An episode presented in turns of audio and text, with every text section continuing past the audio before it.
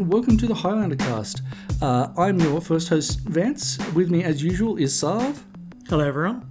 Uh, and this week, we're going to be doing a slightly unusual episode. Um, we're going to be going through dogs and dog like creatures uh, that are Highlander playable or that we just wanted to discuss. Uh, because Sarv's dog Leopold has had a bit of a rough couple of weeks, and Sarv's mental energy has been slightly taxed. Yep, that's true. Uh, so the the good news is Leopold is doing very well now. Um, he's recovering from some very major surgeries, a, a series of surgeries, and uh, he's really coming back to his old self bit by bit. He's getting kind of weaned off some of the really strong drugs, um, but that's taken pretty much all of my mental energy for the last. Um, last couple of weeks. So uh, apologies to uh, all of the Highlander community for being out of the loop. I did manage to read and like uh, my very first, uh, first post uh, in the Highlander group just today, I think it was, and it was uh, Angus's um, Bluebell uh, uh, series. Blue, Bluebell Open, yeah. Bluebell Open, yeah. I saw that. What thought this is fantastic. So this is being being unable to really kind of think about Highlander for pretty much three plus weeks has been a, a first for me, pretty much. But the good news is uh, Leopold is doing very well. Um, he's he's on the road to recovery. Uh, he's he's able to take five minute walks uh, here and there, which is really really nice. Um, he gets to sit out in the sun now because he's been discharged from hospital. He's now recovering at home, um, and luckily right now my partner has uh, taken him off to the vet. Not lucky for him, obviously. Any vet checkups are never fun for a doggo. But uh, he's out of the house at the moment, so he's not uh, balking in the background. But uh, he might be home at some point during this episode. And if he is, uh, we'll see if he makes any noises. He's been quite quiet recently, obviously. Uh, he's been quite sleepy. So um, yeah, probably probably a bit sore and tired. Um, yeah, but he's a good boy, so I think this episode is going to be the good boy episode, isn't it? Yeah. Look, so we were going to just do Highlander dogs, and then we looked or I looked at the list of available uh, creatures to talk about, and there are very few cards that you could describe as even remotely close to Highlander playable with a creature type dog. Um, but there are some there are some closely related things. Um, so the first thing we're not going to talk about uh, is cats because as old Deuteronomy will tell you in Cats in a very confusing song, cats are not dogs, and I mean you can't fault that logic. Um, There's a lot of things on this list that aren't dogs either, but uh, they're, they're dog-like, you know, they're canine. So we're also going to talk about um, some jackals, which are you know dog-looking, uh, and some wolves, which are from a related family, and you know, well, you'll you'll get it as we go. Um, but first, let's start with uh, some actual dogs. Uh, so, uh, the first one is is Maru Hound of Konda. Yeah, Isamaru is a white one drop that is a 2 2 and is legendary. So it just has nothing but flavor text. Um, and Isamaru has some great background, obviously, in the story. But the main thing is legendary really means nothing when you're in Highlander. So for all intents and purposes, this is just a strong one drop in white based decks, right? One mana 2 2. Yeah, it's really good. It's in circumstances where a lot of people are playing Karakas, you can get a little bit, um, you know, Ooh, uh, hosed, but it's not. You know, good luck to them. Basically, like whatever. Um, Isamaru's great. Did you know that? Isn't it interesting to see that uh, Isamaru because because Isamaru is so cool, um, that the stat line is better than a lion. You know, like an alpha yeah, beta right. unlimited lion. that's right. That's on Tough Doggo. um, so, the, so, the next two we'll kind of talk about uh, as a pair because um, they are drawback dogs. Um, nice. The flashback. Uh, so, so, we've got uh, Jackal Pup as our first one, which is one red for a 2 1, um, which whenever it gets damaged, uh, you take that damage as well. Uh, and Wild Dogs, which is uh, one green for a 2 1. It's got Cycling 2, which all sounds great so far. Mm-hmm. Um, but at the beginning of your upkeep, if you have less life than your opponent, they get it. So it's not the I remember, most loyal of dogs. Oh, it is. It is definitely not a loyal hound there. Uh, the I remember Wild Dogs playing this in uh, in high school and playing it uh, in multiplayer. Yeah, yeah. Just it was always like, oh, it's a one drop, yeah, one drop. Play this this one mana two one, and it was just bouncing around the table continuously, just the, you know throughout the course of the game. well, I mean, both of these are I think actually Jackal Pups is probably still Highlander playable. Wild Dogs isn't anymore. Um, but I have played both of these cards in Highlander um, because back in the day, the the quality of green, well, I mean, the quality of one drops in general was terrible. The quality of green one drops in particular was just hilariously bad. Like you had Wild Dogs, Gazban Ogre, which is the same, but it's just always a two-two and you can't cycle it. Um, uh, the um, Mtenda Lions, which your opponent can just prevent the damage from by playing a blue mana.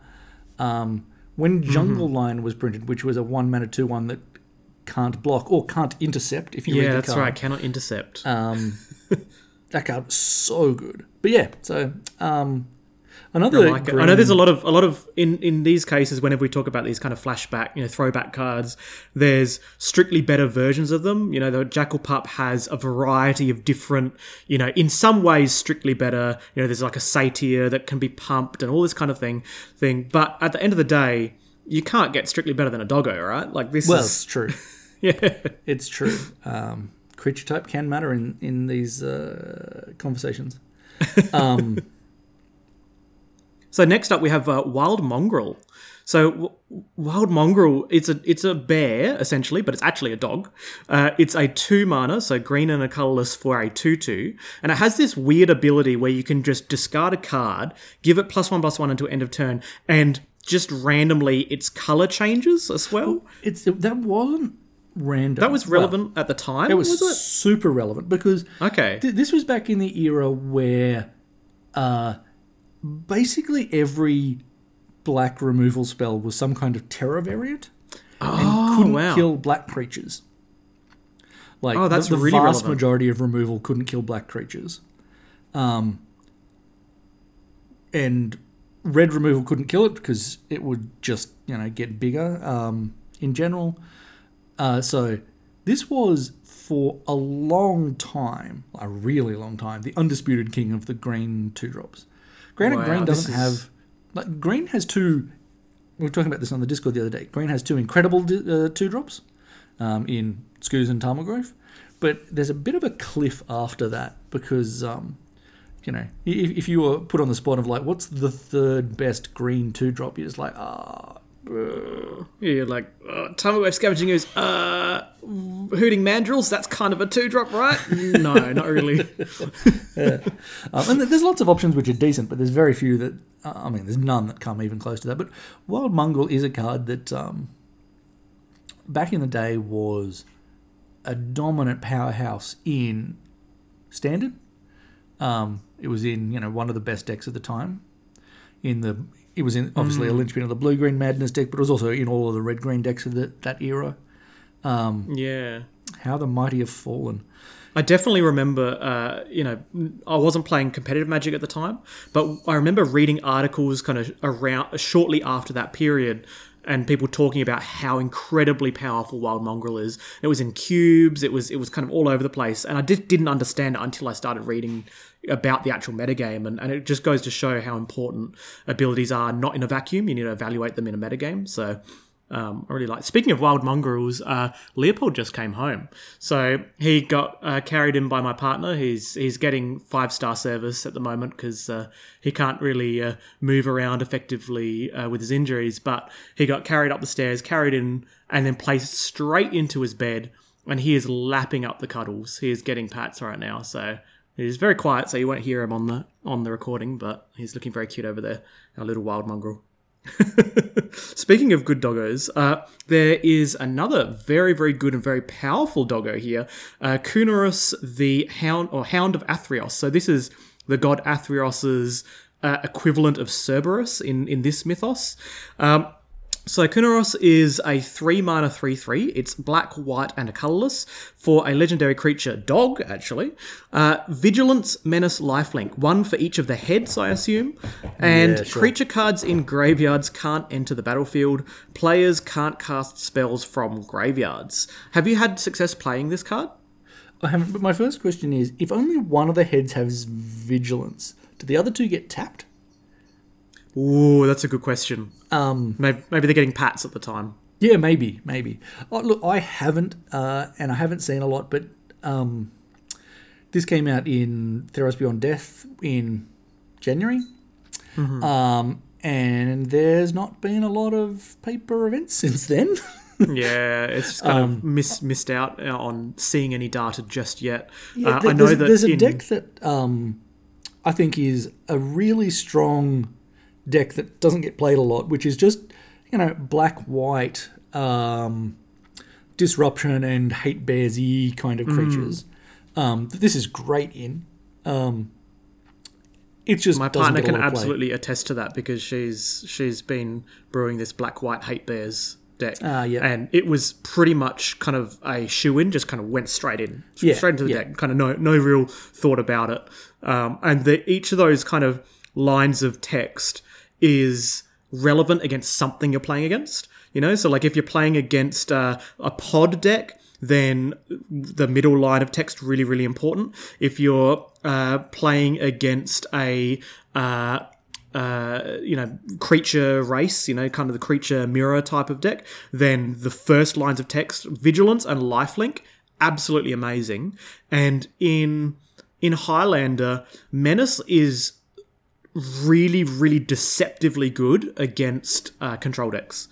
Just Yeah, that's right. so hard. They just can't, you know, snapcast, uh, chump this, or you know, they have to put their young pyromancer and a token to block it, hope to trade with it, and then you, you know, swords to plowshares or something, and just get blown out. So, yeah, I really, really like Kunoros.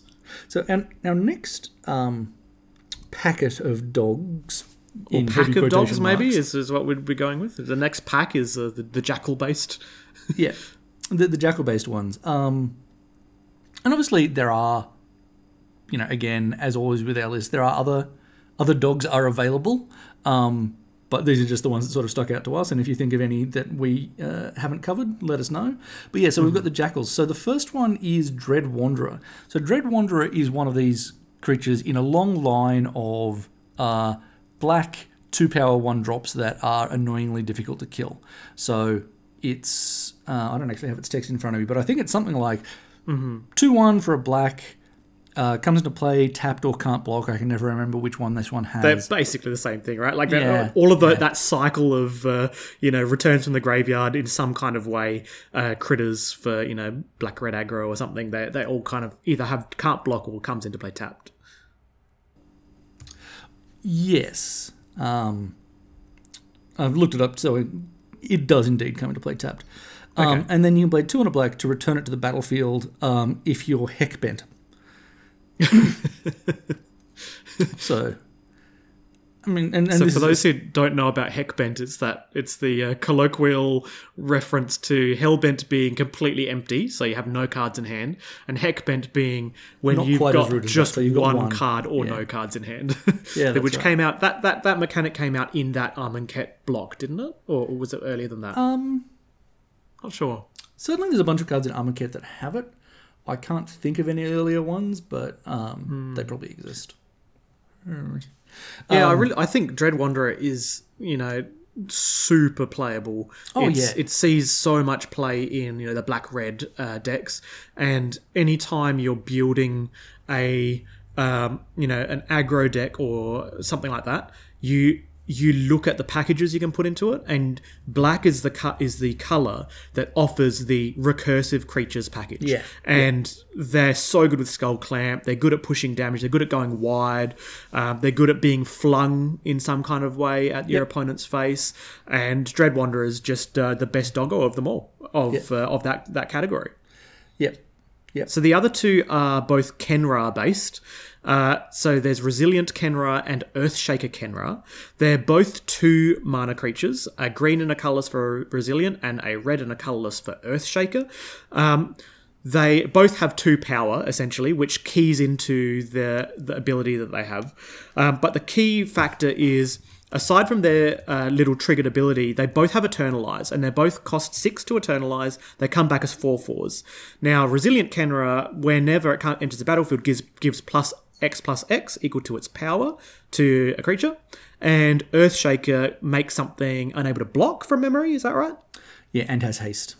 and has haste. So both of them do similar things, which is uh, they come down early, they pressure your opponent in some kind of way, or they manage to uh, find a way to get through blockers in some way, and then they just prevent flood. Either in the late game, you go, okay, look, I've I've flooded, but I've got something amazing to do with that mana, which is play a four four, which pumps my little elf or something, or pumps my little critter and gets it through, and then is a four four next turn.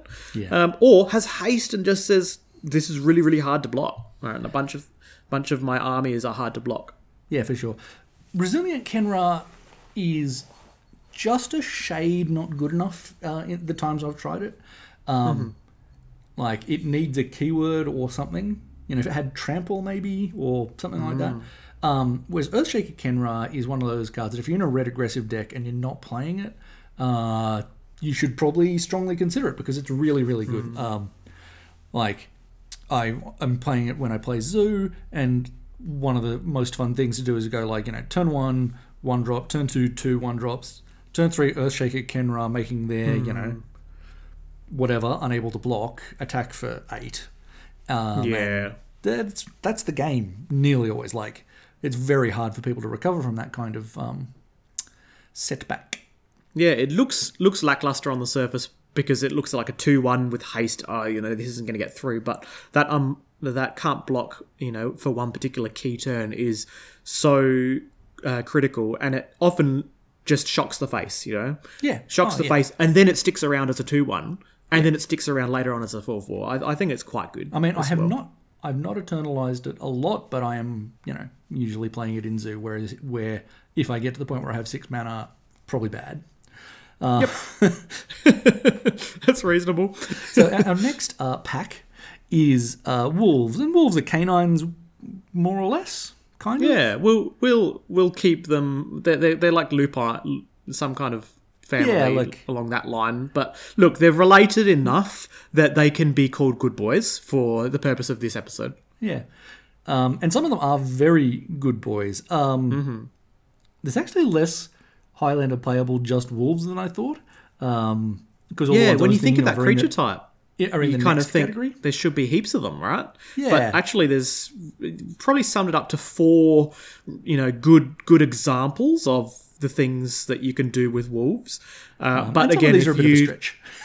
yeah, some of them are a stretch, or some of them are a bit dated. But if you do think that there are others, then let us know. There's probably other, um, you know, wolves out there.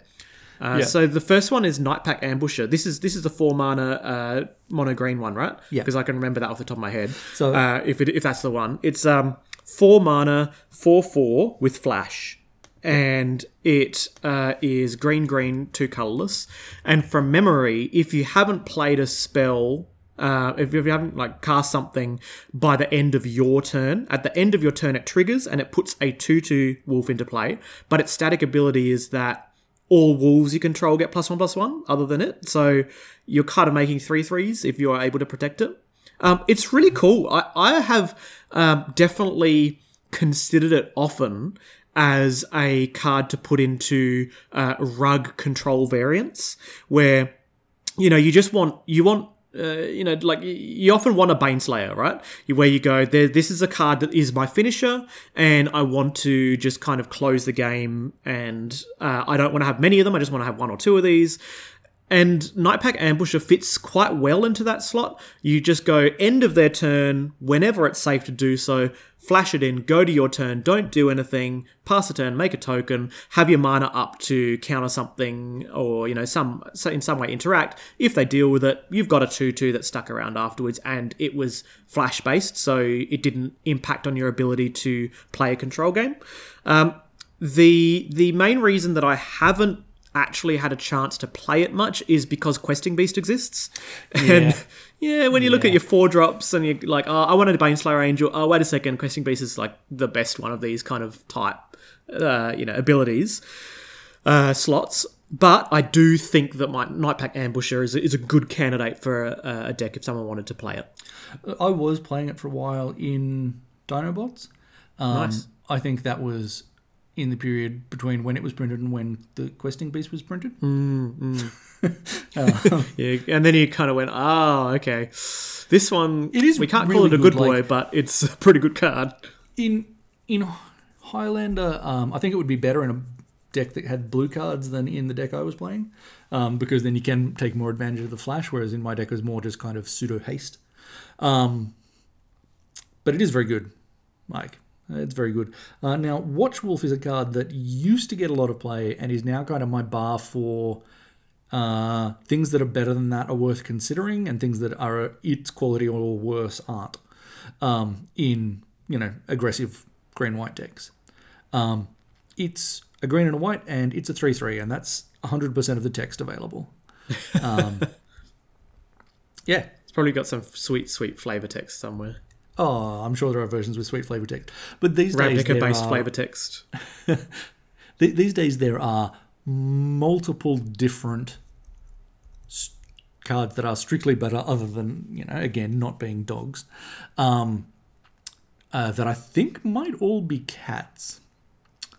Um, So a bit of controversy Yeah. there. Um, No, that's awkward.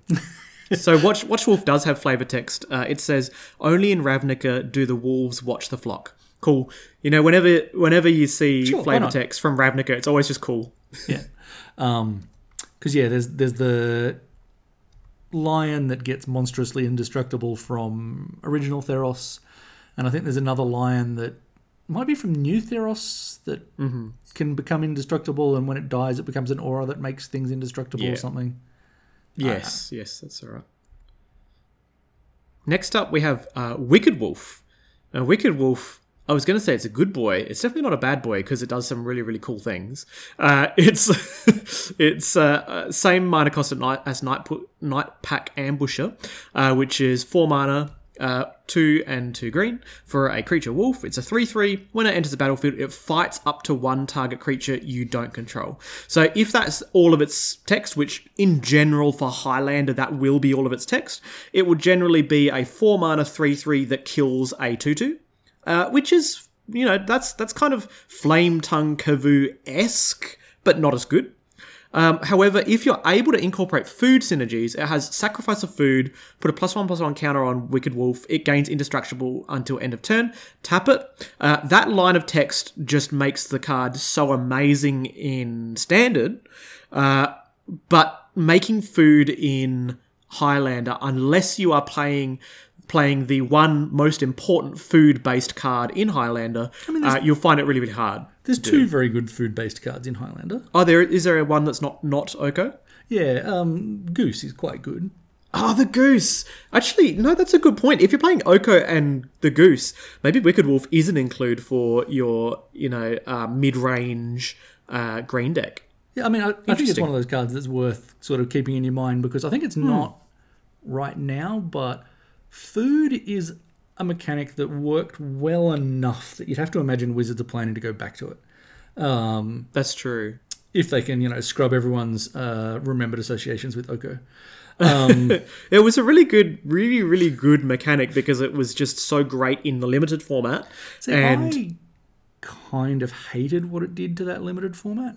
Oh, interesting. in that it just made it so that you couldn't be. I mean, look, there is no surprise to anyone that I like playing aggressive decks, even in limited. Although obviously aggressive decks tend to be not um, as good in a lot of limited formats, but. Food is just a mechanic that kind of slows the game down into a grind by its very nature. Unlike clues, which propel the game forward, food kind of slows the game back down. Um, Interesting. and yeah, so I guess, I, like yeah, that clues just makes- way more than I like food. Yeah, and you can race clues, you can't race food. And I mean, there, there are definitely times where you can make aggressive decks in Eldraine and, and you could try and race the food. And by the time they're cracking their food tokens, you're still progressing the game. Oh, look, you- coming you to the board. But it was can. hard. It was definitely hard. Yeah, um, it punished stumbles from aggressive decks pretty hard. Oh, absolutely. Um, and and the last one we've got in the wolf category um, is Witchstalker, which is. I just went into Scryfall and started, you know, uh, Scryfalling up lists of cards, and this is one that I vaguely remember people being excited about when it came out. Has seen almost no play in Highlander, um, which is a shame because it's, it's a sweet card. Um, it's from the M14 um, Color Hoser cycle. Um, this is in the period where green always got the incredibly bad card in Color Hoser cycles and not Veil of Summer. Um, so it's a three three for three. Uh, so it's you know it- it's a trained Armodon, uh, 2 green and one. Um, it's got hexproof. That's pretty good. Um, And whenever an opponent casts a blue or black spell during your turn, put a plus one plus one counter on it. So you know it's it's one of those cards that is kind of cool, almost interesting. Um, but the problem is your blue opponent's probably just going to counter it. Yeah, that was that's the interesting thing about uh, troll aesthetic. You know how they often have this kind of three mana, three something hexproof creature with some kind of abilities attached to it, and Witchstalker kind of fit that role, and it looked really good. And then you realize that it doesn't play out the way that you want to, and Thrun is just always better, right? You're just always to spend the extra mana to say, well, I need to do this against blue, so if I'm doing it against blue, it has to be uncounterable. Yeah, that's right. Um, there was uh, oh, what was the name of the stag that is similar? Yeah, Great Sable Stag, I think it was. three, Yeah, the yeah, three yeah. drop, three, three. And it has some, you know, anti blue, anti black abilities. Well, it, it just can't be countered and has protection from memory. Yeah, so it's it doesn't get So- big, but it's kind of more efficient at what it does. But it's not a dog, so we don't like it today. Yeah, not today. That's what you say to the Great Sable Stag. Not today. also, I look at Witchstalker and I say, not today with that art. The art is horrible. It's atrocious. Its head is just the, the wrong size. Wait- when you see it, if, if people were at home, just Google Witchstalker, one word, uh, for this this doggo. And I was going to say it was a good boy, uh, but I Um, a don't know when I look at the art.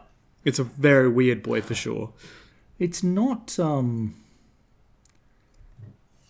if you if you showed that art to someone and asked them to tell you what creature type it was, I'm not convinced they would come to wolf. Yeah, mm. yeah, I would say beast, right? This looks like some kind of beast mutant. Because it's got kind of a very boar kind of look to it. Anyway, um, So that's our category of uh, wolves. So obviously that naturally leads to the next category, right? yeah, Which has wolf in it. It's werewolves. yeah. And there are a number of So with- werewolves that are very good in Highlander. Mm, absolutely. So Shall we talk about the the best one? I guess the the best one is Huntmaster of the Fells. We'll talk about Yeah. that one first. yes, So Huntmaster of the Fells, um, or Huntmaster of the Fields, uh, it where that's yeah you, you know that feel when your opponent plays it and just gets maximum value. Like I know that feel. I just wish I was on that side of the table right now. Uh, Huntmaster of the Fells is a good boy when it flips, but when it doesn't flip, it's a human. And uh, I'm going to go off. Actually, I'll, I'll just let you tell it because I was going to go off memory, but you are the red green avatar, right? So it is actually uh, it is a good boy on its front side as well because on the front side it's a human werewolf. oh, yes, okay. I'm I'm like ninety eight percent sure. Yeah, yeah. So it's a human werewolf um, on the front side, and it's two and a red and a green for a two two. Uh, and when it comes into play, you get a two two green wolf and two life. Um, this card's already like that's already pretty good because uh, it stabilizes you incredibly well against a lot of aggressive decks because you get a bit of a life buffer, you get a couple of blockers, um, and they basically have to use removal against the Huntmaster because at the beginning of each upkeep, if no spells were cast last turn, transform Huntmaster of the Fells, so the standard uh, werewolf text. Um, and then the backside is uh, a 4 4 with trample. And when it transforms, called Ravager of the Fells, and when it transforms into Ravager of the Fells, it deals two damage to target opponent and two damage to up to one target creature that player controls. And if two or more spells are cast during a turn, it transforms back and gives you two life and a wolf and starts the cycle again. Um, so So it's, it's basically sometimes value engine, sometimes beat stick, all times good boy. oh, all times, you know, best boy. Um, because games against decks that have a, a relevant target for the um, uh, deal two damage, like if you get to make a 2 2, gain 2 life, deal them 2 to the face, kill one of their creatures. Oh, that's just a disgusting amount of value. Um, Almost makes you feel like you're a blue player or something. I love it. I love it. It so it sees in, in terms of uh, the play that Huntmaster of the Fells sees, uh, it sees quite uh, enough ubiquitous play within uh, or close to ubiquitous play within uh, value-based decks that I would say it is a staple and one that one that you would like to own if you do have an opportunity to, to get a copy at some point. Um, it sees play in uh, Jund, so just value Jund, which you'll see a lot uh, from the Toowoomba crew. Uh, it sees play in uh, pod decks, so things like Jund Pod um, or Rug Pod or Four Color Pod, uh, because you can pod it along your chain. A lot of the time, your four drop in your pod chain is kind of strange because you usually want them to stick around, like a you know a questing beast or something like that. Uh, Huntmaster of the Fells fits really really nicely there. Um, I've had some success with it in just mid range alone, where you just uh, you know like um, rug mid range alone, um, and I've dabbled with it as like a control type card, but it's pretty hard to kind of fit there. Um, but nonetheless, I would say that if you don't have a copy of Huntmaster Fells, pick one up, uh, experiment with it. It's probably seen a lot of cubes as well. It's just Yeah. a quite a good example of what red green does uh, when it wants to either gain value, be aggressive, or do both. Yeah, yeah. Um, another good So the other seen card. a, Oh, yep. a reasonable amount of play is um, Duskwatch Recruiter. Yeah, Duskwatch Recruiter is really, really sweet. I pulled up its text because I remember the card vaguely. uh, you know, I'm always like, it's a two mana two two, and then it's got some kind of ability about getting creatures, and then it flips, which is which does nothing, is which is irrelevant, right? Uh, but I can't, I couldn't remember it, so I pulled it up. So it is a uh, two mana two two. It's green and a colorless for a human warrior werewolf.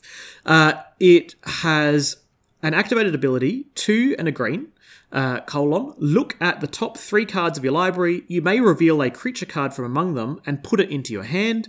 Put the rest on the bottom of your library in any order. So, fantastic uh, mana sink. And the reason that I've seen it so much is in um basically any deck where you're playing Chord of Calling, you're probably playing Duskwatch Recruiter. Not not guaranteed, but you probably are. Um, reasons being, uh, if you're playing Chord of Calling, you're often the type of deck that has a combo in it, a creature-based combo, and you can play, you know, Spike Feeder and uh, Archangel of Thune or the Melira package. You know, you can you can definitely find ways to combo with your creatures, and Duskwatch Recruiter uh, sets up your combos really nicely as yet another way to find pieces. But the main thing is those decks that have Chord of Calling almost always generate large amounts of mana. If they generate large amounts of mana, when you draw Duskwatch Recruiter and you play it, if they don't spell snare that creature, they're going to get, you know, two, three activations. They might even get another whole turn cycle of activations before you can get a removal spell for it. And they just fill their hand as if they had just tutored uh, for a bunch of creatures. And amongst them, whether they win by combo or not, they are going to be able to outvalue you. So that's essentially the most relevant parts of it te- its text. However, it does have another side because it's a werewolf. So it has a, ge- the generic werewolf text, which is at the beginning of each upkeep, if no spells were cast last turn, transform Duskwatch Recruiter, very much like Huntmaster of the Fells. On the other side, you get Krallenhorde Howler. So Krallenhorde Howler is a 3 3 it says creature spells you cast cost one less to cast. Now, if you are, living the dream, obviously it, it flips back like usual werewolf text um, when someone when multiple uh, casts two or more spells. Uh, the main thing here is that if you play its front half, it's uh, very, very synergistic with the back half. So you had a bunch of mana, you activated a bunch of times to get a, a couple of creatures, then it flips, and then on the other side, you get to deploy all those creatures really, really quickly. And that is so good for a two drop. It's just a two mana two two. That's perfectly like it's not good, but it's perfectly fine. It's not like you, you would you should be seeing like a, it as a two mana one two or a two mana or a three mana two three. You know these these types of stats, but instead it's just like a perfectly fine bear, which you know sometimes does a job of just turning sideways and killing your opponent. Yeah, that's right. That's right. What do we have next on the list of werewolves?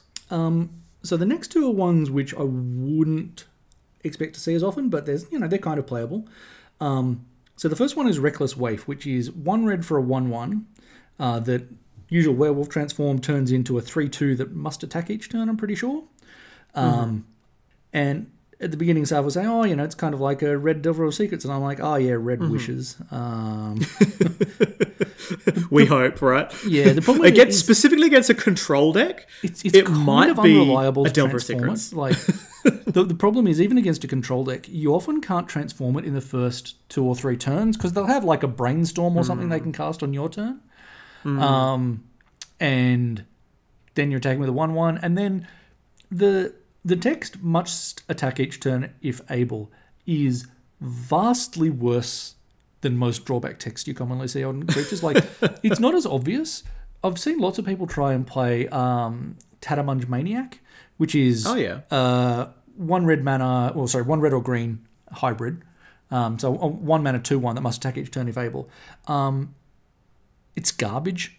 You should never play it uh, because your opponent is eventually going to have a creature that they want to trade with it, and you might not want to trade it off, or they might just have a three toughness creature, in which case you're just discarding a card um, and not getting sweet wild mongrel value out of it.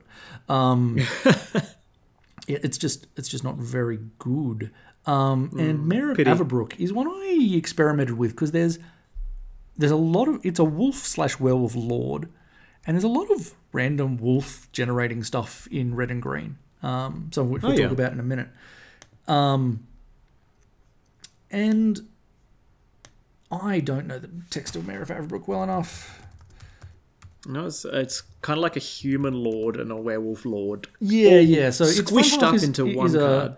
Its front half is a one-one that gives humans plus one plus one. It's a human advisor werewolf. Um, okay, yep. Advisor tribal. You can pair it with Leovold, Yep.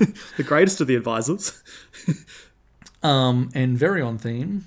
Or Leopold, Leopold, you know, similar. yeah, that's right. I, I, I kid you not how many times I have accidentally, you know, uh, been playing Magic. They're playing someone's over playing Magic, and you're like, "I'll cast Leovold," or Leovold's really good, and then Leopold just kind of looks up.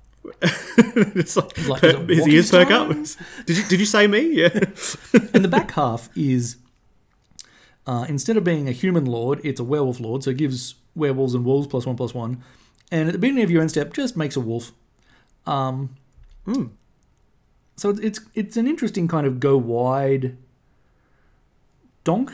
Um, but the front half, unlike um, uh, Duskwatch Recruiter, where the front half is perfectly serviceable, um, in this one you really need it tr- to transform, or you're not, um, in general, getting a lot out of it. I think there's decks like that five color humans deck that can Yeah, look. support support the card, um, but there's that's probably like the best shell for it. Yeah. Uh, but it'd be it'd be really nice to see uh, if people want to brew like a werewolves deck for Highlander because I think we've just covered a whole bunch of uh, quite playable uh, wolves here. Yeah, yeah. And there's one more, um, which I'd forgotten to put on the list and remembered while we were talking. Um, and uh, my autocorrect kept trying to change the first word in its name. So it's Kessig Prowler, which my autocorrect kept trying to type as Kissing Prowler, which is a, a much different thing. That's uh, that's kind of predatory and not ideal. Yeah, well, I mean, this card is quite predatory, um, so I guess it fits. So its front half is one green mana for a 2 1. Perfectly serviceable. Not the most exciting thing in the world. Um, and then you can pay four and a green to transform it. So this is from the era where. Uh, you know, Emrakul was wrecking uh, Innistrad up because Wizards didn't have a good story idea. Savage. and you paid mana to transform werewolves rather than um, just having people not cast spells. Um, and the back half is Sinuous Predator, so you know it does kind of go with um, Kissing Prowler, um, which which is yeah a little bit, um, which is an Eldrazi werewolf, and it can't be blocked by more than one creature. Um, and it's a four-four when it transforms. So Looking at its art, it looks like it should have reach or something. It seems to be kind of loping through the vines, trees, swinging through branches and the like. and it's also got at like at least three heads. Hmm, interesting. and a lot of tentacles. It's I mean, as with all of those transform cards, the theme is tentacles. Tentacle. Yeah, that's true. That's true. Uh, so yeah, I- okay. So like uh, you know, aggressive one drop that can be upgraded in the late game Yeah. or when you top deck it. Yeah, yeah. okay. It's um, it's a solid Playable. beater. Um, So the last category is things that make uh, tokens related to this theme. So maybe we could say I think uh, they all good make boy generators. tokens. Okay, well we'll call them good boy generators today then. Sure, why not? The f- I think the first good boy generator is actually uh, one of your favorites. Yeah. Um, so the first one is Arlinn Kord. Uh, so Arlinn Kord is a planeswalker. Um, she's four mana, so two red and a green. Uh, God, am I going to be able to remember this text? It's very unlikely I can remember all of this text, which is awkward because my copy is in, I think, Russian. I know I do see it in your lists a lot, but you probably only activate the specific know, those specific modes that it has. I, I mostly remember it. So, th- so the first ability, which is actually the one I use the most, is it gives a creature plus two, plus two. So plus one. I think she starts with three loyalty. Yeah, three loyalty. So plus one, give a creature plus two, plus two, and vigilance and haste, um, wow, okay. which is a very good ability. It's particularly good with Glorybringer. Oh no, vigilance on Glorybringer. Yeah.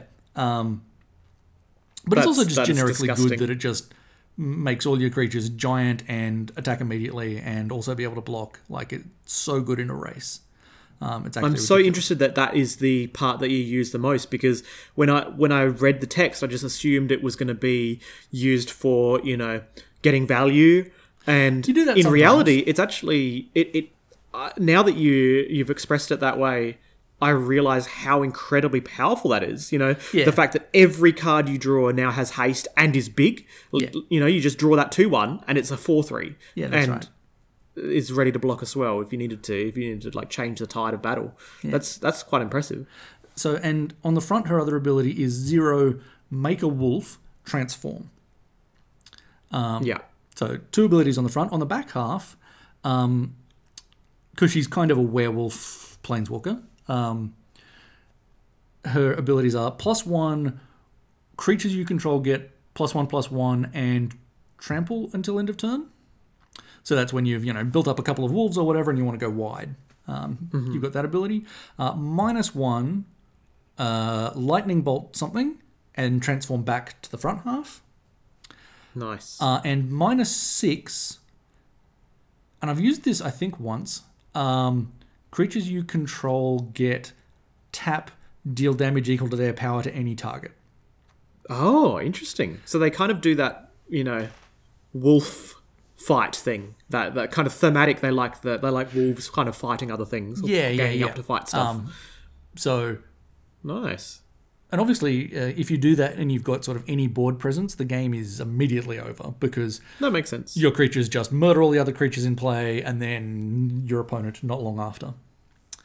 As a side note, I really, really like this style of planeswalker design. You know, when Yeah. you when when people are like, you know, hankering to get the next Oko or the next Jace the Mind Sculptor of its time, and you know, they- they're kind of excited for that. At the end of the day, they really, really don't make for good magic. But when you have and good deck building, when you have a card like Arlinn Kord, um, it's built in such a way that if you optimize it, it will be a powerhouse in your deck. If you optimize it in this kind of red green uh, aggro slash mid range shell, where you can leverage the mid range element of it, you can le- leverage the aggressive side of it, um, and if you just chucked it into a random control deck, it would be you know, probably pretty bad, if not actively bad, but pr- pretty bad.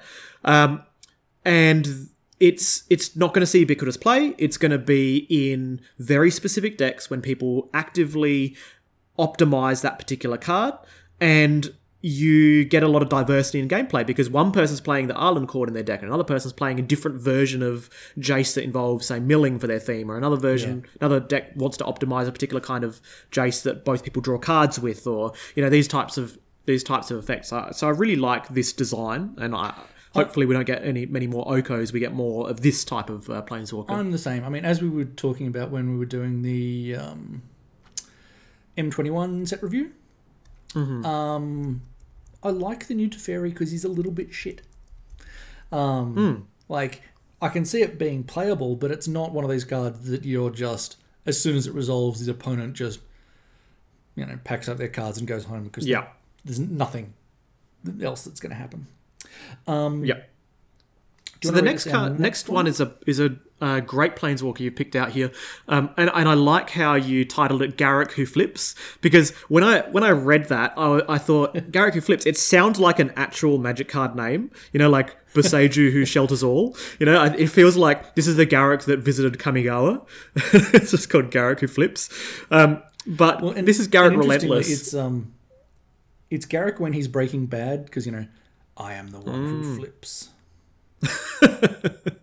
I like it.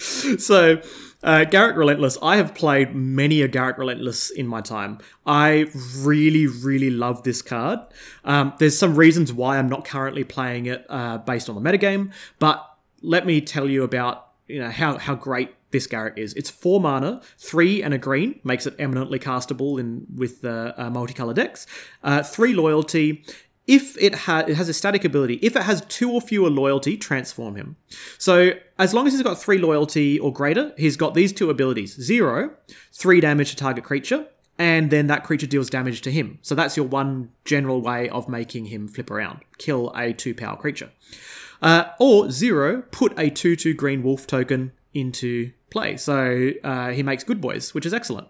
Now, when he flips, so this is the usual scenario. You you play him, you kill target Snapcaster Mage. He goes to one loyalty. The board is clear, but he's now flipped, and he's Var- uh, Garruk the Veil Cursed. Uh, three abilities plus one.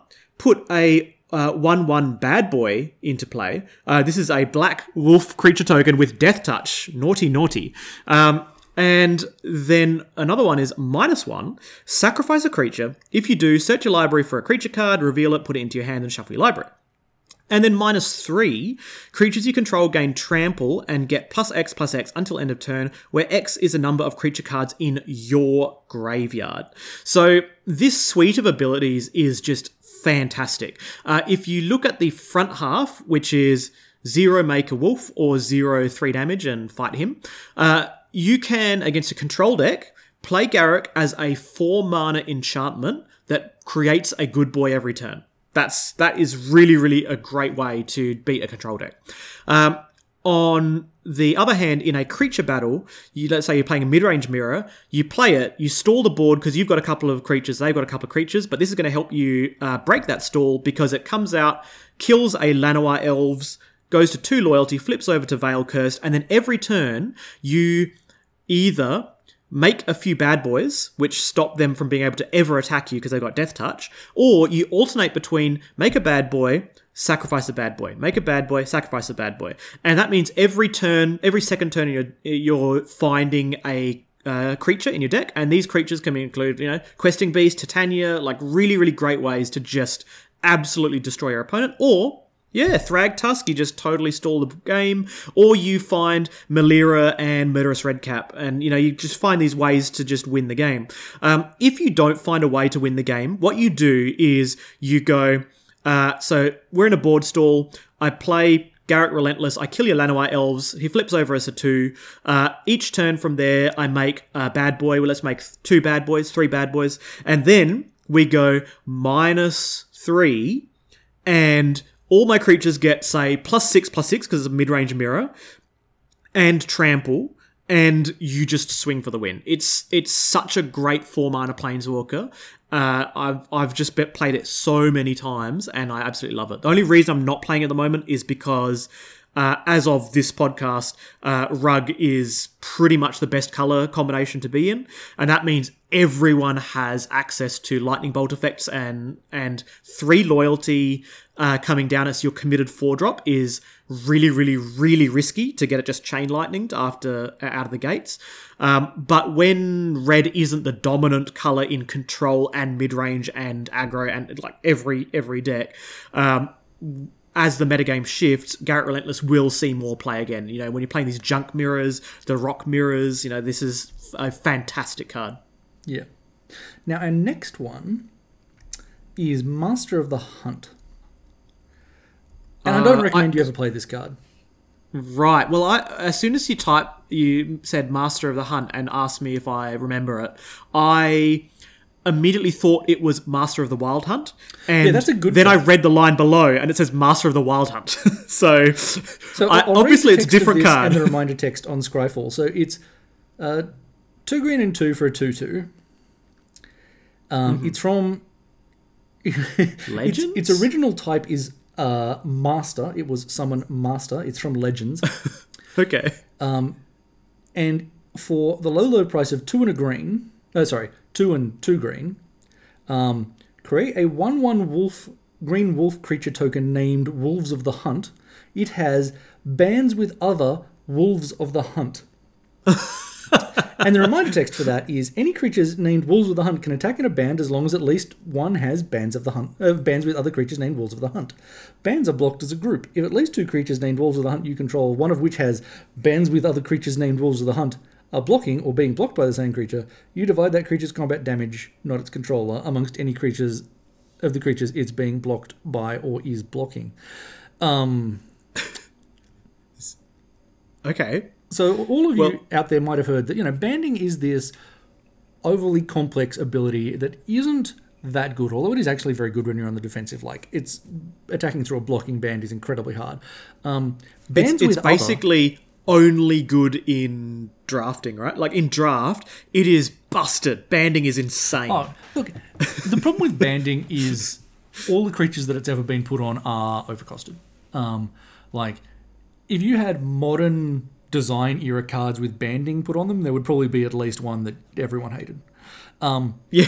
but bands with other is a much, much, much, much, much, much, much worse version of the same ability because you can only band with other things with the same banding ability. You can't just band with what like you can't team up your um your Timberwolves and your Tarmogoyf and have all the damage go to your Timberwolves. No, no, no, no, no. Uh, and it's you know, they can the- only band one with each other. like band with legends and then band with wolves of the hunt, and the two of them can't band with each other. Correct. um, and when you've got band with blue legends and band with white legends, you can only band with other things that also have that plus one. Um, Yep. Okay. or maybe it's at least one. I don't know. Anyway. Yeah, It's an overly bad. complicated way of saying this card is bad. Oh, it's, but- it's so bad. It, it, let's say that it's band's ability. Let's just say that that, that is moot because it's too complicated to even discuss in the last part of a podcast. Um, but let's say that it's a four mana two two that makes uh, that has an activated ability of four, make, make a a 1-1. one one. Still not Uh, great. that's not good. But I will say it's it's got a redeeming feature, and that is uh, go and Google the art for It Master of art. the Hunt. The art has three good boys in it. Not one, not two, but three good boys. Those are whoever did this art did not know what the difference between wolves and uh, just dogs was. Some kind of some kind of dog. It's you know one of those large shaggy. You know, it, it, looks like the kind of dog that if you were in a Disney movie you might get turned into. Yeah, oh, you're so right. You are so right. this is um, this, if if you if you look at the art, um, you will notice that these don't look like predatory wolves of the hunt out to go and hunt for blood and to gang up together to fight things. They look like they want to come over and cuddle you, and you give them lots of pats. You roll around with them because they're so cute and cuddly. Just just look, Master of the Hunt. It is it is a very very cute. You can actually uh, see the front dog has its tongue lolling out the side of its mouth. oh, that's amazing. I think the art direction was they were sending this um, art to Jeff A. Menges, and they said, you know, put a picture of a master, and he's got some, um, got some, got some wolves with him, and either maybe the the brief just didn't say that these are you know predatory animals. maybe he just kind of interpreted, oh, they're wolves, but they're friendly. They're out. You know, it's a green card, so it means friendly things. Or it might have just been one of those situations where they have art that was intended for another card, and the art for this card fell through, and then it's like, this is close. You know, Yeah, whatever, yeah. we'll live with it. So, Master In of the Wild contrast- Hunt um, is a good card instead. Um, well, it's kind of fallen out of favor at the moment. It's a four mana three three. At the beginning of your upkeep, your upkeep. At the beginning of your upkeep, create a That's like there's 2-2 creep, there's power creep, there's up creep. yeah, create a two-two green wolf creature token. So that's already kind of okay. Um, and then Mm-hmm. you can tap the Master of the Wild Hunt to tap all untapped wolf creatures you control. Each wolf tapped this way deals damage equal to its power to target creature. Uh, and then that creature fights back. So basically, all your wolves mob their uh, Griselbrand, Griselbrand kills a couple of them in response. Um, I, I really like Master of the Wild Hunt. I have not played it outside of Cube, um, but I, I like it just uh, on so many levels. But power level is fine. Like, It's Yeah. definitely not bad. That that is decent power level. Um, but just the flavor that they've got there, where Yeah. every you've got this master and he's hanging out in this forest, and basically every few minutes another wolf howls and the next one kind of arrives from the forest. They all start to gang up together. And then he holds his hand forth he points at something and then all the wolves just mob that that um, creature. And just the, the flavor is amazing. Look at the art. Um, if you look at the two arts side by side master of the wild hunt is obviously a fixed version of master of the hunt. The the throwbacks are you know huge. They've done a fantastic job of of really um, you know channeling the same principles of the card and even the same art direction but they've taken out the good boys and they've put some pretty fierce scary looking wolves in it Yeah, for sure. So our last two cards aren't dogs at all uh, in terms of creature types. Um, one of them is not a creature, so has no creature types. Um, but you know they're they're close enough. Um, So the first one is Hazaret the Fervent, uh, not as the Amonkhet invocation might have you confused Hazaret the Pervert. Um, uh, really? Oh, have you never seen this? i i clearly i missed that. Is it is it a typo or some such? No, it's just that the font. oh it's the way that it, you read the oh no. Yeah, yeah, oh that is terrible yeah. That's uh, that's a that they didn't proof that. So Hazaret. Uh, yeah, look, this is another one where you should just go. Wow, that's it's so bad. Just- I, I can't believe I've never seen that. The um, Amonkhet invocation and convince yourself that the first letter after the word the is an F because it sure looks like a P. Um, and the N. That's looks like an R. Anyway, Hazaret's a four mana five four uh, god, uh, but with the face of a dog or a jackal probably. But, Yeah, you know, it fits. Yeah, extremely dog adjacent face. Um, just on by by day he's beating face, and by night he's a good boy. Yeah, that's right. Um, or she, I think. Um, Oh, is it she? yeah, I think, I'm pretty sure Hazaret is a uh, Yep. female character Just got to. Google that. Hazaret is indestructible and has haste. Um, can't attack unless or block unless you have one or fewer cards in hand. So this is that heck bend ability we were talking about before. Um, and two in a red, discard a card. Hazaret deals two damage to each opponent. Uh, Hazaret is a card that's really, really strong in Yeah. highly aggressive decks. Uh, I have been playing it in Zoo since it was suggested to me by I think Barb. oh Um, yes, yep. And yeah, look, Zoo and various mono red burn decks are the kind of decks that want to have an empty hand pretty early in the game anyway. Um, I've had Hazaret in play tapped and attacking as early as turn two, although that Wow. obviously requires, I think, A Sol Ring or Moths. something. Um, okay, right, right. Uh, I think I've done it twice. Once uh, I just had, you know, the complete nuts. Um, and another time my opponent had duressed me on turn two and they'd chosen to take a card and I'd ripped Hazaret and just. Anyway, um, Wow. yeah, It- oh, that is rough. it's exactly the kind of threat you want. Uh, as your sort of top end in an aggro deck, it's got haste. It's very difficult with most decks to deal with. Um, if you get into a board stall, you can just start pitching lands at their face. Um, She is fantastic. Yeah, she's definitely killed me a couple of times before. So uh, I haven't played Hazaret, but uh, yeah, that's that's one beast right there. Um, So the last card is Kessig Wolfrun. Now, Kessig Wolfrun is a land. Uh, it has a, I guess maybe you could call it a good boy in the background there in the art. Um, this wolf is kind of stalking forward. Now, when it rushes at you, though, that's the scary part because this land taps for one wingdings or a colorless, but you can pay X, a green and a red, tap it. I tap the Kessig Wolf Run land. Target creature gets plus X plus zero and gains trample until end of turn.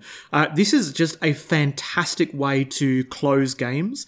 Um, I'm sure that you've played the fair end of the spectrum where you put the Kessig Wolf Run just in a red green deck. Um, for me, I've played it in uh, in decks where you have. Uh, Knight of the Reliquary, and you know you've got say a um, the ability to win the game in a combo esque fashion, where you've got your knight, you're using it to pull out, you know, um, uh, uh, Dark Depths and Thespian Stage, that type of stuff. But you can also just pull out Kessig Wolf Run out of nowhere. You just attack with literally anything. And because you're a lands uh, combo deck, you've just generated so much value off Life from the Loam that you have so many lands out, you just tap it, activate it, and just trample them for 12, 13 damage, whatever lethal is. It's uh, really cool. And you, cool you can land. also set up situations um, in lands where you've got the Fastbond Crucible Zuran Orb combo going, and you just Mm-hmm. generate an enormous amount of. I mean, you gain infinite life, or an unboundedly large amount of life, which is usually enough to get people to concede. But if not, you can just go, all right, uh, this elf, this whatever, is uh, got 40 million power and trample. So, you know, Yep. um, yeah, it- it's it's real good. And look, not that it's what I would describe as a good boy, and I wouldn't uh, recommend people go and look at the art because it's it's just not good. But it would be remiss of me not to mention uh, the card that we've talked about the art of probably most on this podcast, Cathar's Companion, which is a dog but has kind of a horrifying human face. Um, Back in the box. That's enough of that one. We don't need to see that one ever again with that horrifying art. yeah, basically, basically. Definitely not a good boy. Uh, and that's uh, our episode. Sav, I think you wanted to just say something. Yeah, so uh, this is this brings us to the end of our episode that is dedicated to Leopold, my dog. Um, so Leopold's been with us for about uh, 12 years now, um, but he's got many, many uh, long years left ahead of him of uh, happy life and, and a comfortable life. Um, he did encounter a very uh, traumatic experience, and traumatic experience also for my partner. Um, and he was he was uh, attacked in a dog park, uh, and he in, sustained some very, very serious injuries. Um, the good news is not to not to make everyone uh, at home feel worried about that. The good news is that uh, his major surgeries went very well. As mentioned at the early part of the episode, uh, he is uh, on the road to recovery, um, and hopefully he will be back to balking in the background of these uh, podcast episodes when he gets his um, his energy back. Um, so when when this happened, uh, we had an original quote from the emergency vet of probably being about ten thousand dollars in terms of all of his surgeries, um, a number of a series of surgeries that uh, had to take place, um, as well as extended vet uh, stays because he can't be dis- discharged. He had to be monitored based on all the drugs he was on and, and the recovery until he was clear to go. Um, and so when when that happened, we basically thought we're going to take it on the chin. Um, you know, it's uh, we, we did our best to to just you know uh, find a way to secure the funds. Thankfully, because of uh, COVID, uh, it's the only time you'll ever say thankfully and COVID in the same sentence. Uh, we hadn't gone on our planned holidays, so we had a little bit of funds in the bank uh, to be able to use to pay for some of the initial uh, things. Um, and then we we were just kind of racking our brains, so we just did our best to um, to uh, raise the funds by uh, Jen and Jen. And, uh, Jen has a bunch of Commander staples, and um, I've got uh, obviously my my uh, Eternal collection, and I just you know worked we worked together to liquidate all of all of the stuff that we didn't we didn't uh, think were our essentials. We uh, you know kept kept the favorite Commander deck or two. Uh, I kept my Highlander staples, which thankfully Highlander is a uh, the playset is one of. So I went anything that I have more than one of it is not essential. Leopold is essential. Anything that's uh, that's uh, not essential that that can go. And you know, the next step was like you know sell power, sell stuff that you know can can uh, raise the funds. Um, and so uh, we did a really really good job. We managed to uh, raise. Uh, uh, pretty much all of that, um, you know, via our holiday fund and uh, our magic stuff, liquidating magic magic cards. Um, it's always it's always um, good to know how privileged you are because in that kind of situation, when if someone else ha- was in that position and they were on the breadline, they'd have to make very, very, very difficult decisions about their animals. And we were just kind of really lucky that, you know, of, of all things magic thankfully when you buy cards they retain value in just on average in, in general.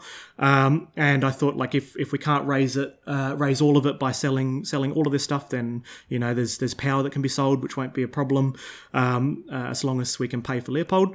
Uh, we so we, we kind of took it on the chin and went okay we can we can do this. But then the final vet uh, bill came in and the actual total uh, ended up close to 15000 um, and it was kind of a position that you know we we the the last thing we really wanted to do was you know put put pressure on the community, and we hadn't really thought to ourselves that that was something that we would turn to. But um, once we were posting about Leopold's recovery, people were basically asking on Facebook. They were saying like, "Where can I help? What can what can I do?" Uh, and they they just said like, "Create create a, a GoFundMe." And so we did it. We we thought, look, um, we've put we've maxed out the credit card. We do do what we can to um, to make it work, but it is probably at the time where we we went okay. I guess I guess we'll call on the community, and we were just absolutely astounded by the outpouring of support. It was um, it's been fantastic. The um, we we kind of said, look, as long as we can raise the stuff beyond what we were we were able to kind of raise uh, ourselves just by selling stuff. You know, Jen put a guitar up for sale, and you know she had she had a, a spare guitar.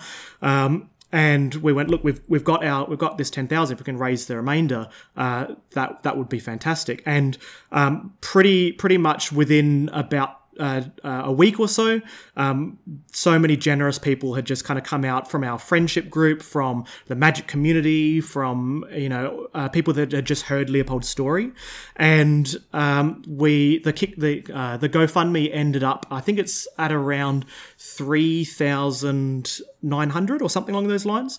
Um, so we are just so thankful for the community for coming together for that. It was it's really really helped uh, us be able to to afford everything, which is just absolutely brilliant.